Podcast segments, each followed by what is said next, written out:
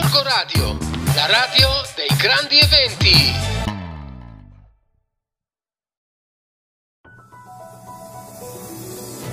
Buongiorno lettori del settimanale Radar e ascoltatori di Gorgo Radio, sono Stefania Culurgioni, bentornati al nostro consueto appuntamento con il podcast di approfondimento della settimana. Settimana scorsa vi avevamo parlato di siccità, più di 100 giorni che non piove. In questo momento in cui sto registrando questo audio c'è stata una leggera pioggia che spero abbia ridato un pochino di ossigeno, o meglio un pochino di acqua, soprattutto alle piante, all'ambiente, alle coltivazioni, che abbia dato un pochino di sollievo agli agricoltori, ma credo comunque che non basterà. E questo è anche il motivo per cui siamo appunto tornati a parlare su questo numero di siccità, facendo un'apertura che contiene un'intervista ad un agricoltore mm, decennale di Brenziago Lombardo, un agricoltore intendo dire che ha una lunga esperienza perché ha un'azienda agricola storica, è Fabrizio Passoni che è anche presidente dell'Avis del paese, ma ha anche 600 perti di terreno su cui coltiva mais, eh, grano turco, eh, erba insomma da dare agli animali eccetera e abbiamo poi anche intervistato però Ivano Bacciglieri che ci ha dato un'opinione un po' particolare con un taglio eh, forse che non ci aspettavamo su cui però mm, è necessario forse fare tutti quanti una riflessione. Intanto chi è Ivano Bacciglieri? Ivano Bacciglieri è coordinatore della protezione civile dell'Unione dei Comuni Adda Martesana che ricordo comprendono Bellinzago, Liscate, Pozzuolo e Trucazzano ma soprattutto è stato per molti e molti anni responsabile del settore ambiente sempre dello stesso comune e in questo momento è presidente della Commissione Ambiente di Pozzuolo Martesano. Lui dice la mia idea è che si siano completamente disequilibrate le correnti che portavano da che mondo è mondo nuvole e pioggia. Questa massa di aria calda deriva dal riscaldamento del globo, ovvero dal fatto che la temperatura da troppo tempo è aumentata di oltre 2 gradi. E fin qui, tra virgolette, niente di nuovo, cioè questa è una cosa che insomma sentiamo dire spesso. Il riscaldamento, il riscaldamento della Terra induce poi a una siccità e quindi a tutte queste sofferenze, diciamo, climatiche di cui vi abbiamo parlato. Però lui dice anche, penso anche a un'altra cosa, uno dei problemi più seri riguarda l'abbattimento abbattimento degli alberi ed è questo appunto che eh, introduce Ivano eh, Bacciglieri come eh, nuovo, una teoria nuova appunto, una teoria insomma un punto di vista più che altro nuovo di cui lui parla. Secondo Bacilleri gli alberi tagliati sono più di quelli piantumati, inoltre quelli piantumati per quanti possano essere hanno un ombrello troppo piccolo per poter dare sollievo alla terra, cioè ci mettono 30-40 anni a crescere, quindi il loro beneficio non sarà mai paragonabile a quello che invece può dare una pianta decennale che viene invece abbattuta. Bacilleri dice oggi gli alberi si tagliano per i motivi più disparati, basta dire che una pianta è pericolosa per tagliarla, prendiamo le nostre campagne, da Pozzuolo a Bellinzago i campi sono una distesa piatta, una landa uniforme, non ci sono più alberi, non ci sono più filari, gli agricoltori le tolgono di mezzo perché dicono che sono pericolose perché possono cadere o perché danno fastidio al trattore che passa. Ecco, una volta, lui dice, non era così.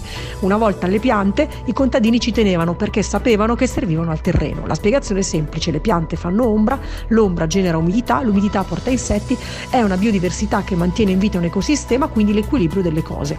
Un terreno senza alberi è un terreno che si scalda e che rimanda nell'aria il calore. Per non parlare del tipo di coltivazioni delle nostre campagne, continua Baccileri, la soia e il grano turco devono essere costantemente irrigate, sono culture, colture idrovore, scusate, che sono pensate per produrre al massimo, ma per le quali serve tantissima acqua. Quindi abbiamo collegato il tema della siccità al tema della mancanza degli alberi. È una riflessione che vi buttiamo lì. Magari voi avete un'idea e ce la volete raccontare scrivendo radar chiocciola settimanaleradar.it.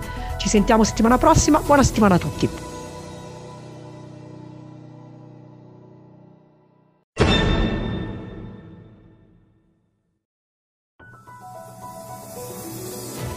Daniele Fossati per il settimanale Radar.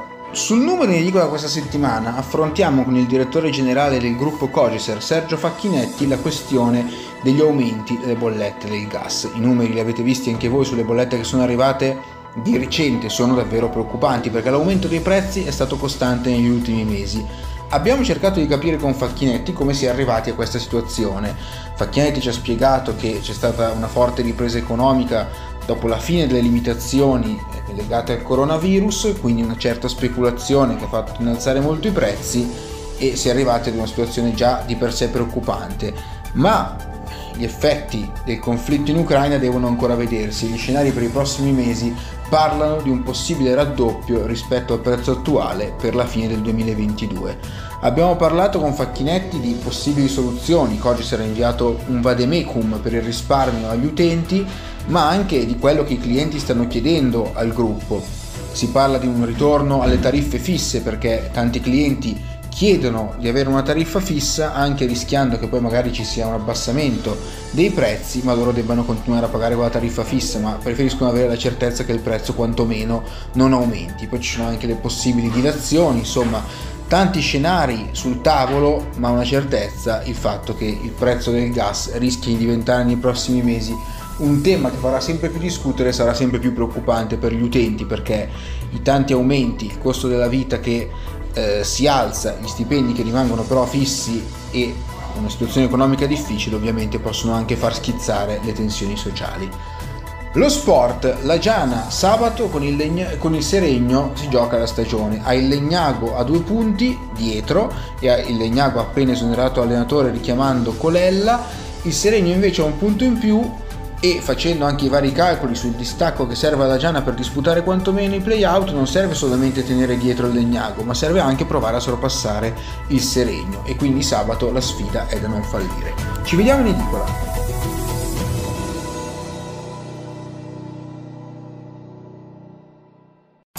Corco Radio, la radio dei grandi eventi.